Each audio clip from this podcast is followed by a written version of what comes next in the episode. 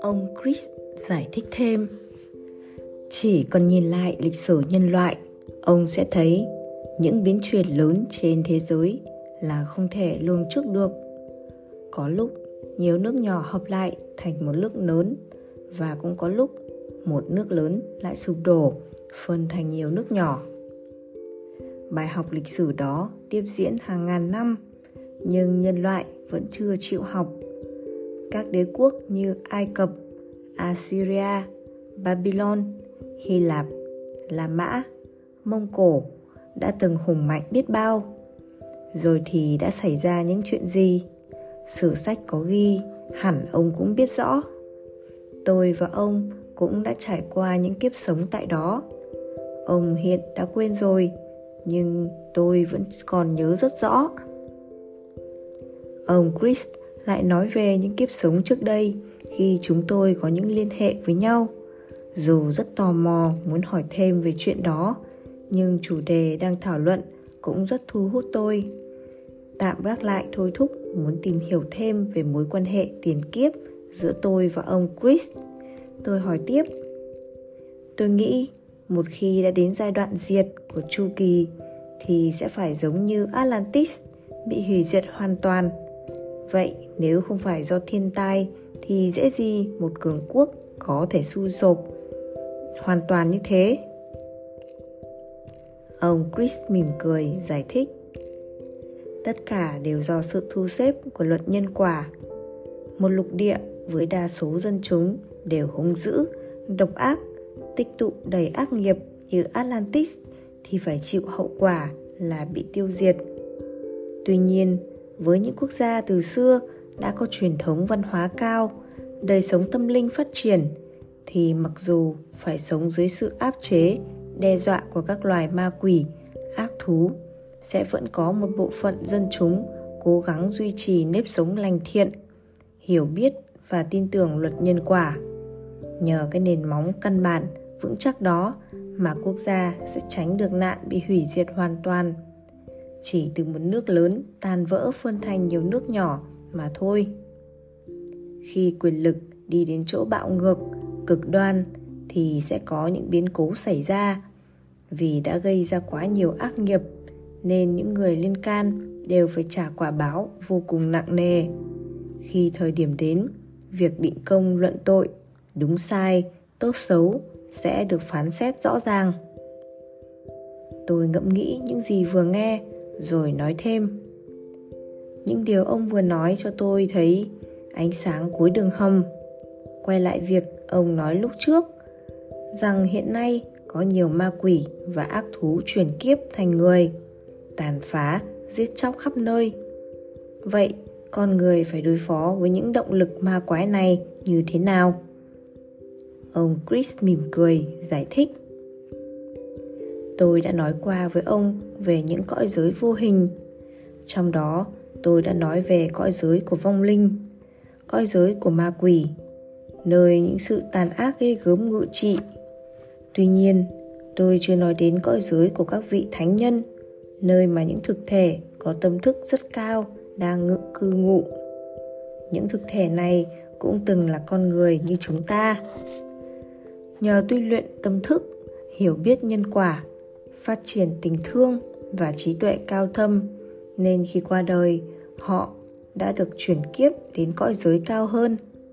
Dù ma quỷ có quyền năng đến đâu, dù thú vật chuyển kiếp thành người có hung ác đến đâu, thì cũng không thể ra khỏi sự chi phối của nhân quả. Gieo nhân gì thì gặt quả đó.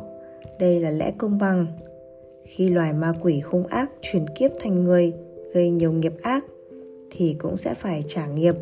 Đó là khi các thực thể cao cả đến thế giới này để hóa giải những động lực ma quái đó. Tôi thắc mắc, ông muốn nói đến sự ra đời của một thánh nhân sao? Ông chris từ tốn trả lời, không phải chỉ một người mà rất đông các bậc thánh nhân có trình độ hiểu biết thâm sâu sẽ chuyển kiếp làm người để giúp đỡ chuyển đổi tâm thức cho nhân loại. Một số đã đến đây từ nhiều năm nay rồi, nhưng làm việc âm thầm nên thế giới không biết họ là ai. Theo thời gian, số người này ngày càng đông hơn trước, tạo ra được những động lực có thể thay đổi xã hội. Tuy nhiên, sự thay đổi này xảy ra rất chậm vì nhiệm vụ của họ chỉ là thúc đẩy nhân loại tự mình chuyển đổi tâm thức để học hỏi và phát triển, chứ họ không thể làm thay đổi con người được. Tôi tỏ vẻ hoài nghi, nhưng đã có bằng chứng gì về những người này chưa?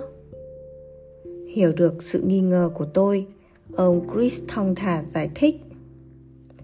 Những câu chuyện thần thoại vẫn vẽ ra chuyện các vị thần với quyền lực vô song xuất hiện để hàng phục các loài ma quái, nhưng điều này sẽ không thể xảy ra vì nếu lấy sức mạnh đối phó với sức mạnh, chỉ tạo thêm nghiệp ác, lấy oán thù, dập tắt oán thù, thì oán thù sẽ càng tích tụ. Người hiểu biết nhân quả không thể làm như thế được. Tôi chỉ có thể nói, những gì tôi biết, tin hay không thì tùy nhận định riêng của ông. Tuy nhiên, tôi có thể cho ông biết, hiện nay tại nhiều nơi trên thế giới đã có những đứa trẻ được sinh ra với nhiệm vụ hóa giải những động lực ma quái này. Đó là những cá nhân có hiểu biết, có tâm thức, đã thức tỉnh, có tình thương lớn, biết thông cảm với những đau khổ, hoạn nạn của người khác.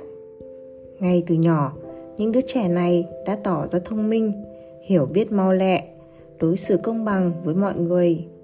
Khi khôn lớn, họ trở thành những cá nhân có tinh thần hợp tác, sẵn lòng chịu thiệt thòi nếu cần thiết, vì đức hy sinh và lòng nhân ái của những người này rất lớn.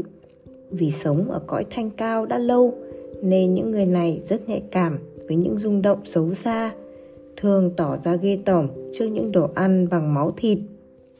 Đa số họ không ăn thịt, nếu ăn vào cũng sẽ nôn ra. Hiện tượng đó không phải là dị ứng với thịt, như y học hiện đại vẫn nói, mà là dấu hiệu của sự trưởng thành tâm linh biết xót thương vạn vật. Do đó, nếu người làm cha mẹ nào sinh được những đứa trẻ như thế, thì họ nên ý thức về trách nhiệm thiêng liêng của mình là đưa những bậc thánh nhân ấy đến với cõi đời. Hiện nay, trên khắp thế giới, có rất nhiều người còn trẻ đã biết ăn chay, tránh sát sinh, tự học hỏi, tìm hiểu về thế giới tâm linh. Trong khi nhiều người trẻ khác vẫn còn mải mê với thú vui vật chất, thì những người này đã biết tìm về nguồn cội tâm linh. Đó là vì họ đã từng trải qua kiếp sống ở những cõi giới cao hơn cõi trần. Tôi gật đầu, tán thành. Đúng là tôi có đọc được trên báo chí gần đây rằng số lượng người ăn chay đã gia tăng lên rất nhiều, khiến doanh thu của các nhãn hàng thực phẩm tươi sống, các xưởng giết mổ giảm sút không ít ông chris bật cười là nhà đầu tư tài chính như ông thì hẳn biết rõ thị trường chứng khoán của các hãng sản xuất thịt cá hiện đang lên xuống như thế nào. Tương tự như thế, thời đại của các nhà tư tưởng gia, nhà lý luận cũng như sự phát triển của tri thức cực đoan đã qua rồi. Thời thế của các nhà khoa học, chuyên gia công nghệ cùng sự phát triển của các máy móc thông minh cũng sẽ thay đổi trong một thời gian nữa. Tôi ngạc nhiên. Chuyện đó diễn ra như thế nào? Mọi nghiên cứu đều cho thấy thế kỷ này đang là thời đại của công nghệ, nên chứng khoán các hãng công nghệ, truyền thông, mạng xã hội, trí thông minh nhân tạo, bán hàng trực tuyến đều phát triển rất nhanh. Ông chris mỉm cười. Rồi ông sẽ thấy cái gì lên nhanh thì xuống chóng. Hiện nay thế giới đang ở trong giai đoạn biến chuyển mọi chuyện rất khó nói trước được. Nhiều quốc gia đang bước vào giai đoạn hoại, và một số thì đã bắt đầu bước vào giai đoạn diệt. Nên chuyện gì cũng có thể xảy ra. Hiện nay, sự chia rẽ, bất mãn, sợ hãi và rối loạn trong tâm thức con người đã ảnh hưởng lên sự vận hành của trái đất. Những thiên tai khủng khiếp như động đất, núi lửa phun trào, sóng thần có thể thay đổi mọi cục diện khi xảy ra nạn đói hay môi trường bị phá hủy hoặc xuất hiện các loại dịch bệnh nghiêm trọng, thì thế giới của khoa học kia liệu có đứng vững không Đó là chưa kể sự đe dọa chiến tranh đang ngày càng nghiêm trọng. Chỉ một biến cố nhỏ cũng có thể làm bùng nổ một cuộc chiến lớn ở khắp nơi. Tôi trầm ngâm. Theo sự hiểu biết của ông, thì tương lai nhân loại rồi sẽ ra sao? Ông Chris trầm ngâm. Tôi biết rằng tương lai sắp đến sẽ là thời của các nhạc sĩ, thi văn sĩ, nghệ sĩ, những người có sức sáng tạo mạnh mẽ trong các lĩnh vực âm nhạc, văn chương, nghệ thuật. Những tác phẩm của họ sẽ phản ánh lòng tự ái, lan tỏa sự hiểu biết, thể hiện sự sáng tạo, tôn vinh những vẻ đẹp của thiên nhiên và tạo ra ảnh hưởng lên toàn cõi nhân loại trên bình diện tư tưởng và tình cảm. Điều gì phát sinh từ tâm thức thanh cao đều có sức cảm hóa mạnh mẽ, thâm nhập vào tâm hồn con người và tạo ra sự thay đổi. Giai đoạn tiếp theo của nhân loại sẽ được xây dựng trên sự hợp nhất giữa mọi người, mọi quốc gia, mọi tôn giáo, mọi chủng tộc trên bình diện tâm lý cũng như ngoại cảnh khi đó, con người sẽ nhận thức được giá trị của sự sống trong vạn vật. Việc hòa hợp giữa hai thành phần tri thức và tâm linh sẽ bắt đầu với sự sáng tạo chân chính và nó sẽ phản chiếu sự huy hoàng của chân, thiện, mỹ. Trong thời đại sắp tới này, con người sẽ biết nâng cao tâm thức, vượt khỏi những suy nghĩ nhỏ nhen, tầm thường, những ham muốn tham lam, ích kỷ của đời sống hiện nay để hòa hợp vào tâm thức chung của nhân loại. Mọi việc đều bắt đầu từ tâm thức cá nhân. Do đó giá trị của những thay đổi này phụ thuộc vào tinh thần chuyển đổi của từng người. Hiểu biết chính mình và hiểu động lực của nhân, luật nhân quả chính là bài học quan trọng trong tương lai. Và chỉ những người biết chuyển đổi tâm thức và biết thay đổi thì mới xứng đáng được hưởng nền văn hóa tốt đẹp xây dựng từ những bài học đó. Ông chris dừng lại, ngẫm nghĩ một chút, rồi kết luận. Nói trước về những việc chưa xảy ra là điều không nên, vì tương lai luôn luôn biến chuyển, có thể thay đổi chứ không cố định. Tất cả mọi việc xấu hay tốt, lành hay dữ, xảy ra ở mọi nơi nào đó, đều đến từ tâm thức của những người sống ở đó.